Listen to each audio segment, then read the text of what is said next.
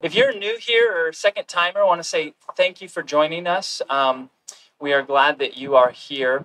We are doing a study through the book of Mark where we are just looking at what it looks like to follow Jesus and what it looks like to know Jesus and what it looks like to be known by Jesus. And we're in this passage in um, Mark chapter 7, and we're going to read two different stories that Mark, who wrote this, Mark wants us to read these stories together. He wants us to read these stories together because um, the one story shines light on the other, and then the other story shines light on the first story. They kind of reflect off of each other, make it kind of this complete story. And what you're going to find is that in both of these stories, we find a woman and a man who are in very similar circumstances. Circumstances I wonder if you've ever been in before. Both of them are in a certain set of circumstances where they are at their wits' end. That where they are at, they feel stuck. Where they are at, they no longer want to be stuck, but they have no idea how to move forward. Now, in this first story, it seems as if the reason why this woman is in such a tough spot is because of some decisions she's made. Have any of you ever made some decisions, not wise, but foolish, and you find yourself in a spot where you go, I didn't ever want to be here, and I have no idea how to get out? The next story is about a man, to no fault of his own, he is in dire, a dire circumstance that he can do nothing about. And both of these people are in situations that they would love to see changed, but have no power and no ability in them in and of themselves to change those circumstances. You ever been there? As a pastor, I get to I get to know some of you guys pretty deeply and get to sit on the front row seat of some of these situations. How many times I've sat with people who've struggled with miscarriages.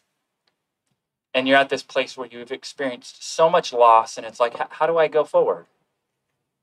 I've sat with others who, who lose a job and don't know if they're going to get another one, don't know if they're going to be able to provide for their family. What, what do you do there? Or others who are in a marriage where they feel like they're doing everything they can, but it's just, it doesn't feel like it's working. Or for others, it's a chronic illness. For others, it's a dying parent. The reality is, is if you and I live long enough, we are going to find ourselves in these situations over and over again where we feel at our wits' end and yet there's nothing it seems we are able to do. This is a story about what Jesus can do that you can't. This is a story about the grace of God in your life, even if you don't deserve it. And so maybe some of you are here and you feel a little stuck. Jesus can do what you can't. Some of you maybe are here and you have a circumstance that is beyond you. The grace of God is not. And so let's look at this story. I'm going to warn you the first story is interesting. I'll just leave it at that. How's, how's that? And this is how it goes it says, And from there, Jesus arose and he went away to the region of Tyre and Sidon. That was way north of Jerusalem. We'll see why that's important in a moment. And he entered a house and did not want anyone to know. Did you catch that? Jesus goes into this house, doesn't want anybody to know, yet he could not be hidden. I kind of pondered that idea that that here Jesus is kind of tucking away. He's in this house, and he cannot be hidden. And I think one of the things that Mark, when he wrote this, I think when we read that, what he wants us to realize is this Jesus can't be hidden. It's not as if Jesus, it's not as if God is trying to hide from you. It's not as if God is like, I don't want them to know me. I don't want them to experience my grace. No, no, no, no, no. Jesus wants, desires to be found by you. He's not hiding. If anything, we're doing the we're doing the hiding. So it says Jesus, he, he couldn't be hidden. It says, but immediately a woman whose little daughter had an unclean spirit heard of him and came and fell down at his feet. Now, we need to pause here for a moment. You have this woman, and it says she has a little daughter with an unclean spirit. We're going to be told that she has a demon. Now, I realize us modern people are like, demons? Really? People like this this little girl is demon possessed? Once I tell you a little bit more about this woman, you will go, okay, all right, I can see why there's some demon, demonic activity going on here. But I want you to get this picture. It's a woman. She's got a young daughter. My youngest is five. That's probably about the age of this girl. Anybody got a four, five, six year old? Anybody? Anybody? Any of you ever had a four, five, six year old? Okay, many of you. You ever been four, five, six years old? Okay, man, this this story is relevant to your life. But don't miss this picture. You have this woman. Where's the husband? Maybe there's no husband. Um, maybe she's a widow. We're going to read a little bit more about her background. Maybe she's not a widow, maybe she's a prostitute.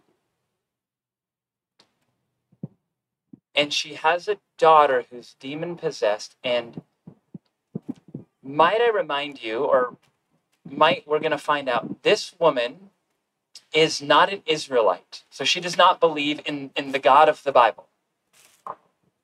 In fact, the very next verse, it says, it says, now the woman was a Gentile, a Syrophoenician by birth, and she begged him to cast the demon out of her daughter. Mark gives us that specific detail because he he one wants us to know the crisis of this woman. She has a demon possessed daughter, and there's nothing she can do about it. She just has to watch her daughter suffer. But then Mark gives us this detail about her character. Says she's this Syrophoenician woman. Now, you and I read that, we're like, okay, I don't know really what that means. Mark is not talking about her ethnicity, Mark is talking about her religious background. We are told in another place that she's a Canaanite. Now, some of you, maybe that sounds familiar. You're like, oh, the Canaanites. Aren't there all these stories about the Canaanites in the Old Testament? Yeah, there is. And if you read about the Canaanite people, they worshiped a god called Baal. And there were two aspects about their worship that, um, might I say, are just uh, horrifying. One of the ways in which they would worship is at times they would take their own children and they would sacrifice their own children to God. Not the God we worship, but this other false God, Baal. But then the other kinds of worship that they would do is that if they went to like their version of the temple, there would be temple prostitutes there. So this is their church service. You know, we take our kids and we drop them off at children's ministry and, and have them learn more about who God has made them to be and that they can have a relationship with God through Jesus Christ. These families went to church and dropped off their kids and didn't necessarily come home with all of them. They would go to worship and would just absolutely do the most moralistically unholy things. And Mark is like, yeah, that's that's who this woman is.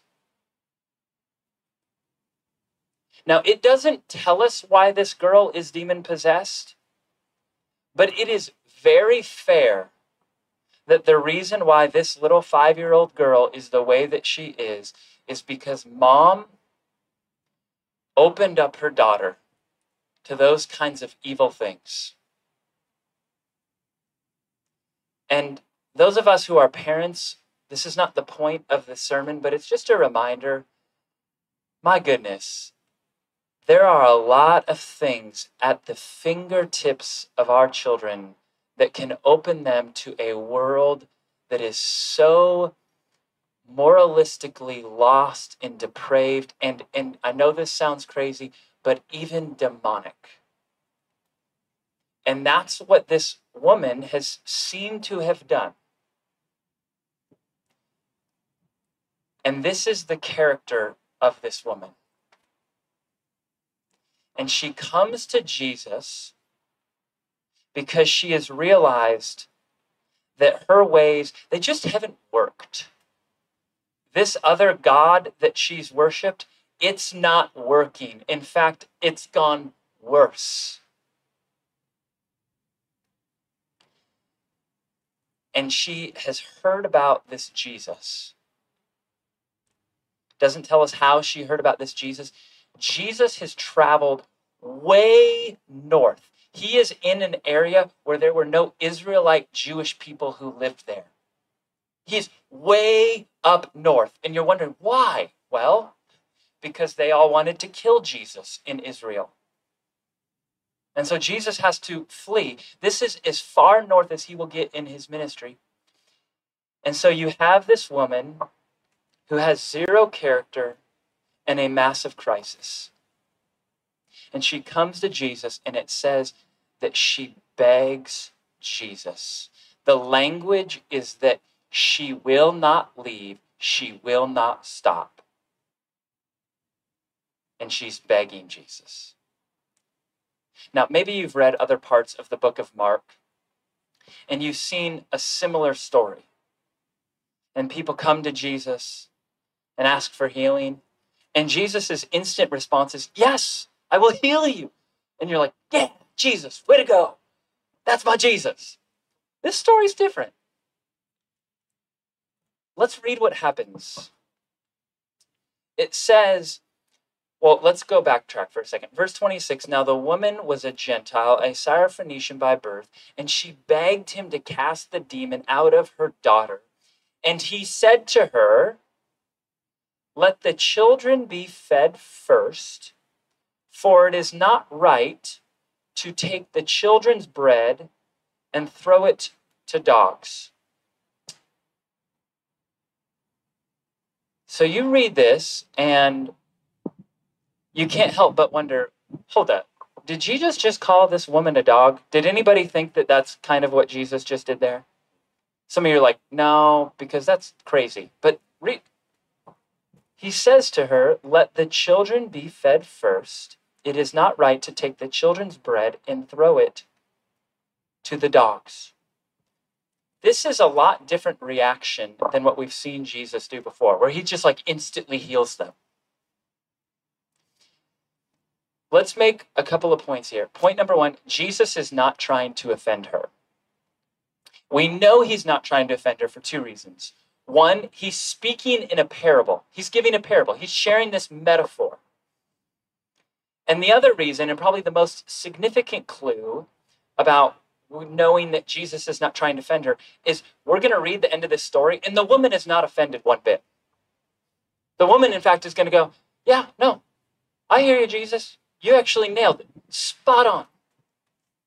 So, what is Jesus doing here? What, what does he mean by this parable? How come he doesn't just heal this woman? Why instead does he give her like this riddle? Well, let's understand what he's trying to say. He says, Let the children be fed first. The children in this parable are the Israelite people. And what Jesus is trying to communicate to this pagan, non Israelite woman is he's saying, um, Sweet lady, I have come to fulfill what the Israelite people failed to do. I have come to bring salvation to the world and to bring people into relationship with God. Something the Israelites were supposed to do, they failed. I'm here to fulfill it, and I am starting with them. That's why he says, Let the children be fed first. Not first in terms of better, but first in terms of order. And then he throws in this last part by saying, Let the children be fed first, for it is not right to take the children's bread and throw it to the dogs. Now, the word dogs here in the Greek, it's literally the puppies, the household pets. And here's what Jesus is saying to this woman He's saying, Hey, listen, you're a parent, you're a mom, you get this. When it comes to dinner time, you know who you feed first? You, you feed your kids first. And then the pets, they get fed, but they get the leftovers. And, and what he is communicating to this woman is I have come to fulfill what Israelite the Israel people failed to do, and I need to share that with them first. And then, and then you're up next. How many of y'all love waiting in line? Me too. It's the worst. That's why they have fast pass and all that business. But Jesus is he's kind of saying that. Now, the response, it's all in the response. This, the, what this woman says. Mark wants us to listen to her response. The woman responds by saying, Yes, Lord. In other words, okay, I'm, I'm not going to disagree with you, Jesus. Okay, yes, you've come to fulfill what the Israelite people failed to do. You need to start with them. Okay, totally agree with that. But she's not leaving. She says, Yet, even the dogs under the table eat the children's crumbs. I'll be straight with you guys. I've read this passage so many times. And even as a pastor, I'm like, I, I have no idea what this means. I'm just going to keep on reading. Man, this what what does this woman even mean by this? So this is a great exercise this week of just studying and restudying. What does this woman mean when she says this? Here's what this woman is saying. She says, Okay, yes, Lord. Okay, Jesus, I get, I get you. I realize that you're not going to say yes, but I also didn't quite hear a no either. And then she takes Jesus's parable and like literally throws it right back at him. And says, "But hey, let's talk about those dogs for a second. Even they eat the children's crumbs. What does that mean? Here's what it means. The woman is saying this Jesus, your grace and your goodness, it is so abundant that even the crumbs of your grace, that's good enough for me. If I can't sit at the table of one of your chi- as one of your children right here, right now, that's cool. That's fine. Your grace is so ridiculously abundant, and I'm so desperate for you, I will take the crumbs. That's fine. And Jesus responds by saying, For this statement, you may go your way.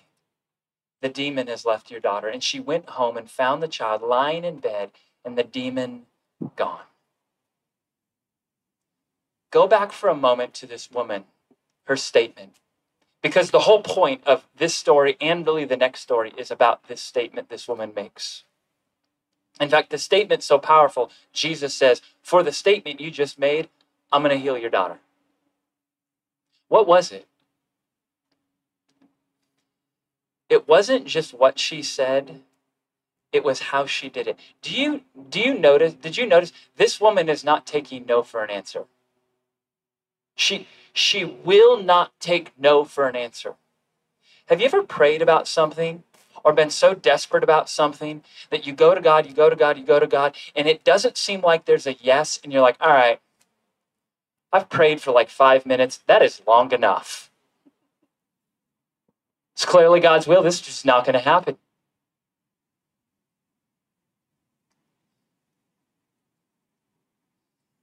This woman will not take no for an answer from Jesus.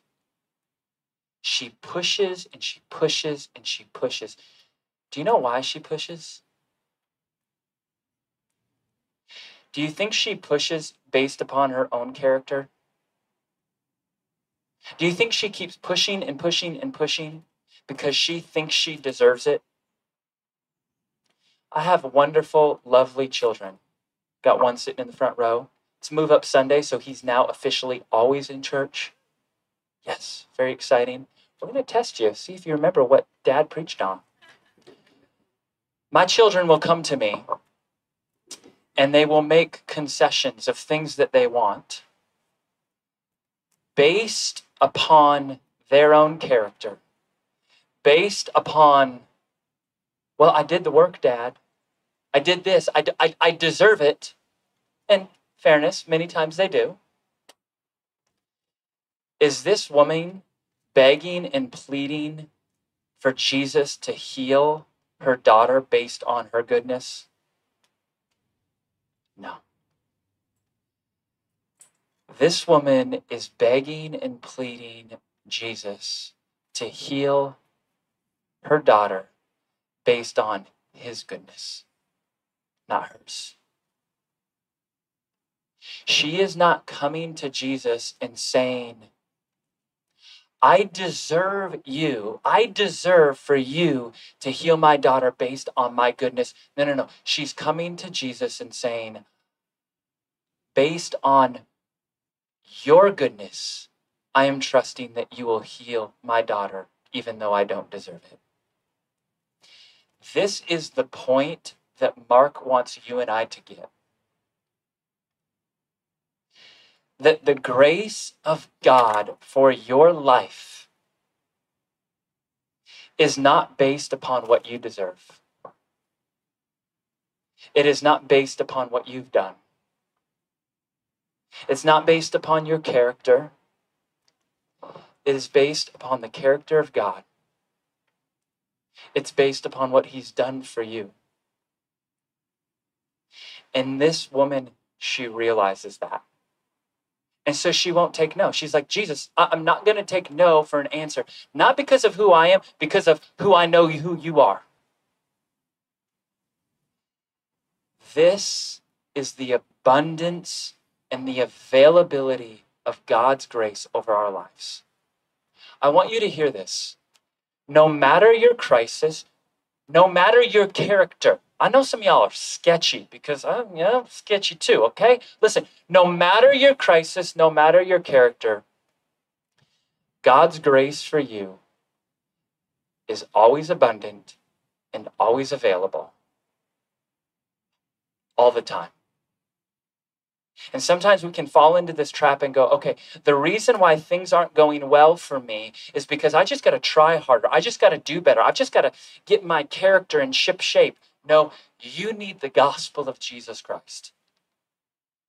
This is the gospel. The gospel is you're not good enough, but Jesus is. The gospel is that though you are a sinner, Jesus wants to save you. And this woman, she gets it. And so, even though she's stuck, even though she's at her wits' end, even though she realizes that she's out of options, she knows that there's one last option Jesus. I wonder how many of you have a situation in your life where you're at your wits' end. You have a child you love dearly, you've tried everything. Try Jesus. You have a health circumstance, you've tried everything. Try Jesus. Jesus can do what we cannot.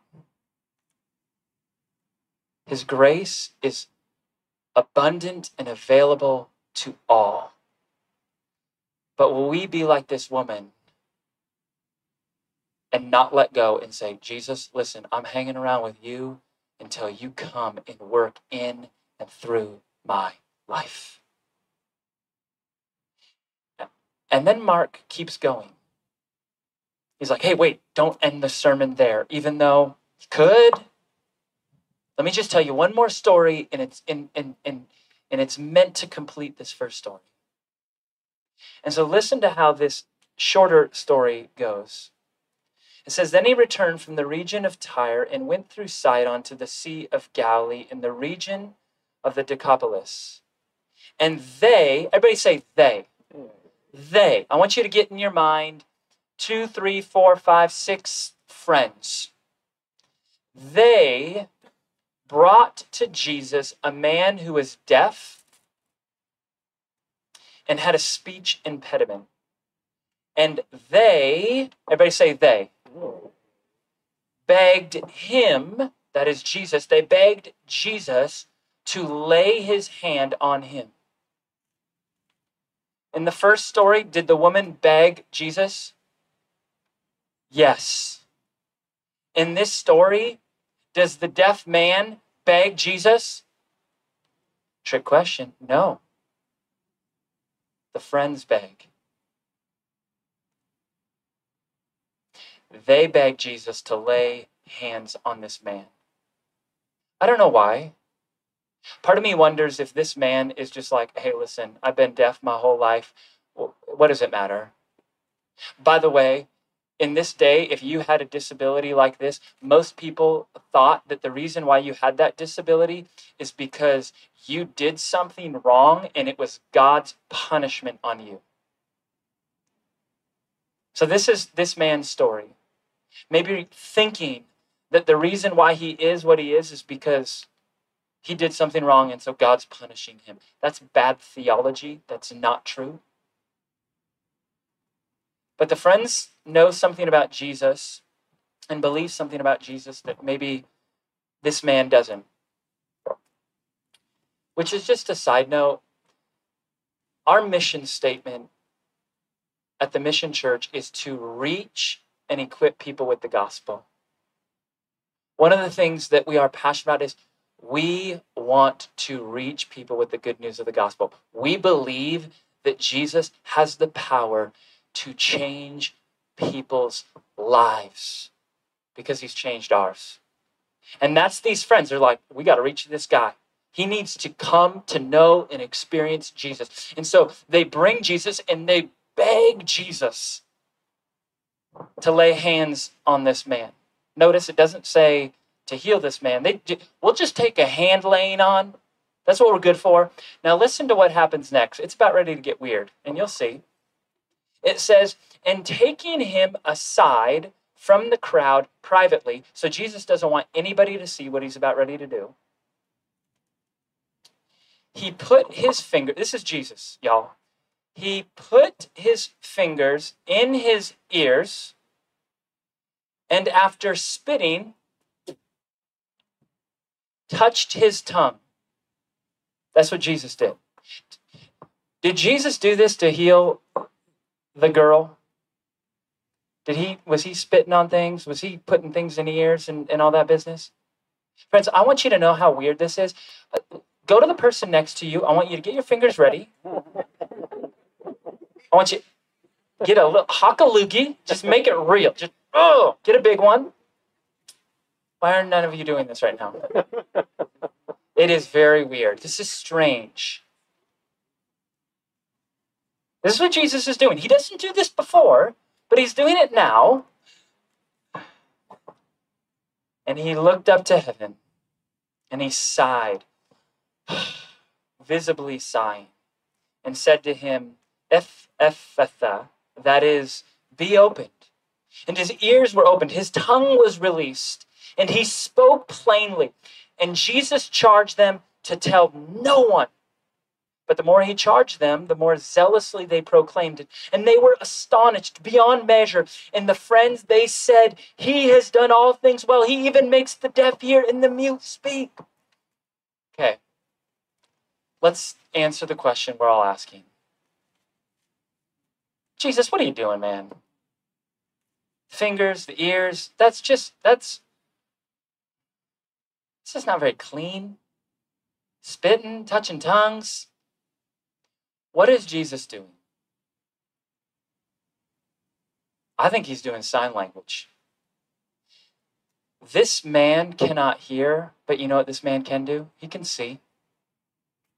Jesus pulls this man aside, which is completely different than the story that we just read. The story before, the woman is coming to Jesus. Jesus never approaches her. Jesus just chilling, giving a parable, and then finally saying, Oh, that was a great statement. Your daughter is here, healed. But in this case, Jesus takes this man, most likely by the hand, takes him to a private place, and it's like, hey, watch this. Look at me. And he's touching the parts of his body that don't work as if Jesus is saying, I'm going to heal you. I'm going to do this.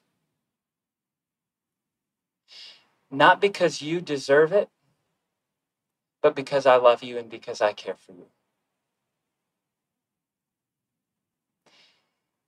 And Mark, when he tells this story, the point is the same. The grace of God is abundant and available to all. Those who have very low character and those who have lost faith and are now relying on the faith of a bunch of friends. I want you to hear this. God has nothing but grace for your life. God wants to pour out grace upon your life. Grace in your crisis, grace in your character. But there's one more thing that Mark wants us to see. And I think it has to do with the spitting. We got to understand that these biblical authors here, every word counts. And I don't think Mark is just telling us, well, it's just what happened. He just started spitting. I think Mark is like, hey, I want you to hear this very weird detail. If you keep reading through the book of Mark, and we will, you're going to get to the next chapter, and Jesus is going to heal a man, and the circumstances are almost exactly the same. The only difference is the other guy is blind. And Jesus is going to do this spitting thing. You keep reading, and you're going to hear two other times about spitting. The first two times this Greek word for spitting is used it's Jesus spitting to heal somebody, to bring wholeness to somebody. The last two times we're going to hear this word spitting, it's a compound Greek word that is literally spit upon. And it's describing what the people were doing to Jesus when they were preparing to crucify him. They were spitting on him. The biggest theme in Mark's gospel is this Jesus came to freely give you grace, but it is going to cost him his life. Jesus will spit to heal you, and he's only able to do that because he's going to be spit on and killed. Guys, the grace of God it is free to you and I through Jesus Christ, but it cost Jesus his life. So why wouldn't we receive it? God's grace for your life. It's abundant, it's available. right here, right now. And I want to end with this application. If you're sitting here going, okay, how do I apply this to my life? Two applications. Notice how both stories end. Both stories end in the same exact way. They end with a declaration. The last story ends with a declaration that these friends make about Jesus. What do they say? They say, it says, and they were astonished beyond measure, saying, He has done all things well. He even makes the deaf hear and the mute speak. In other words, these people realized, wow, this Jesus, is there anything too difficult for him? He's incredible. Why, why wouldn't everybody pursue and receive the grace that he can pour out on our life? Application number one Friends, make that declaration. Start by saying, Jesus, you truly can do this. You can heal me of all of my sin and give me eternal life. You can give me an abundant life. Whether that abundance is healing me of these challenging circumstances or just walking with me through the challenging circumstances. But start by applying this message by just simply declaring and believing Jesus, you're able. You are completely able to work in the situations that are beyond me. But here's the last piece of application, and it is the point of this passage. It is what Mark wants you and I to hear and learn and apply to our life. The first story also ends with a declaration. But it's different than the last declaration. The last declaration, these friends are saying something really amazing about Jesus. The first story ends with a declaration of Jesus saying something amazing about this woman, which is very rare. Can only count on your hands just a few times where Jesus says, Okay, everybody stop, everybody look. I want you to see this person because what they just did is awesome. Go do what they did. And that's exactly what Jesus does to this very pagan woman who has now surrendered her life to Jesus. What does Jesus say about her? He says, This statement you've just made is now going to lead to the healing of your daughter. What was it about this woman's statement? I call it humbly bold faith. That's what Jesus is saying is so impressive about this woman.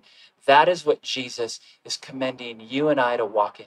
Humbly bold faith. She had the humility to come to Jesus and go, you know what? I can't do this myself. One of the biggest things that keeps people away from the grace of God in their life is because they don't think they need God. It does take humility to come to the end of yourself and go, you know what? I can't do this. And Jesus is saying, there is no safer place to be than at the feet of Jesus saying, I can't do this. That is one of the most counterintuitive things about the gospel. That it's not when we get our act together that we can receive the grace of God. It's when we admit that we'll never get our act together and that we desperately need God. Are we humble enough to go, Jesus, listen, I, I can't do this. I, I need you. She's humble but yet she's so bold. She comes to Jesus like, hey, I need you. I can't do this without you. And oh, by the way, I'm not letting go. I'm not leaving your presence until you work in my life, not based on who I am, but based on who you are, Jesus. And I'm be honest with you guys, sometimes I wonder how unbold our faith can be. How we pray a prayer, Lord, would you help me with this? Okay, it didn't really work out. I guess I'll just try it out myself this time. There are circumstances that you're walking through right now where Jesus is saying, Be like this woman, humbly come before me and wait upon me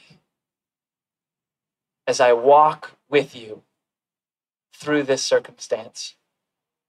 And there are times where Jesus will do exactly what he did for this woman bring healing. And then there's other times where Jesus says, you know what? I want to do something greater than change your circumstance. I want to change you. And so I'm going to walk through this trial with you.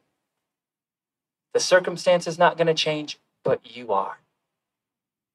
Either way, we need Jesus for both of them. So, start by just saying, Jesus, you got this. And then humbly come before him and don't let go. And I promise you, he will do far more abundantly than you could ever ask or imagine because his grace, it is abundant and it is available for all. And it's that all because he died for us. Let me pray for us. Father, would you just overwhelm us with that truth? Your grace, it's available to us right here, right now, not because of who we are, but because of who you are. Lord, for those who are here and they they need you and are desiring you would you meet them where they are at? Just like you met this this deaf man where he was at. Lord may this be a day where we surrender our crises to you where we surrender our character flaws to you and experience your grace being poured out upon us. We pray this, and everybody said, Amen.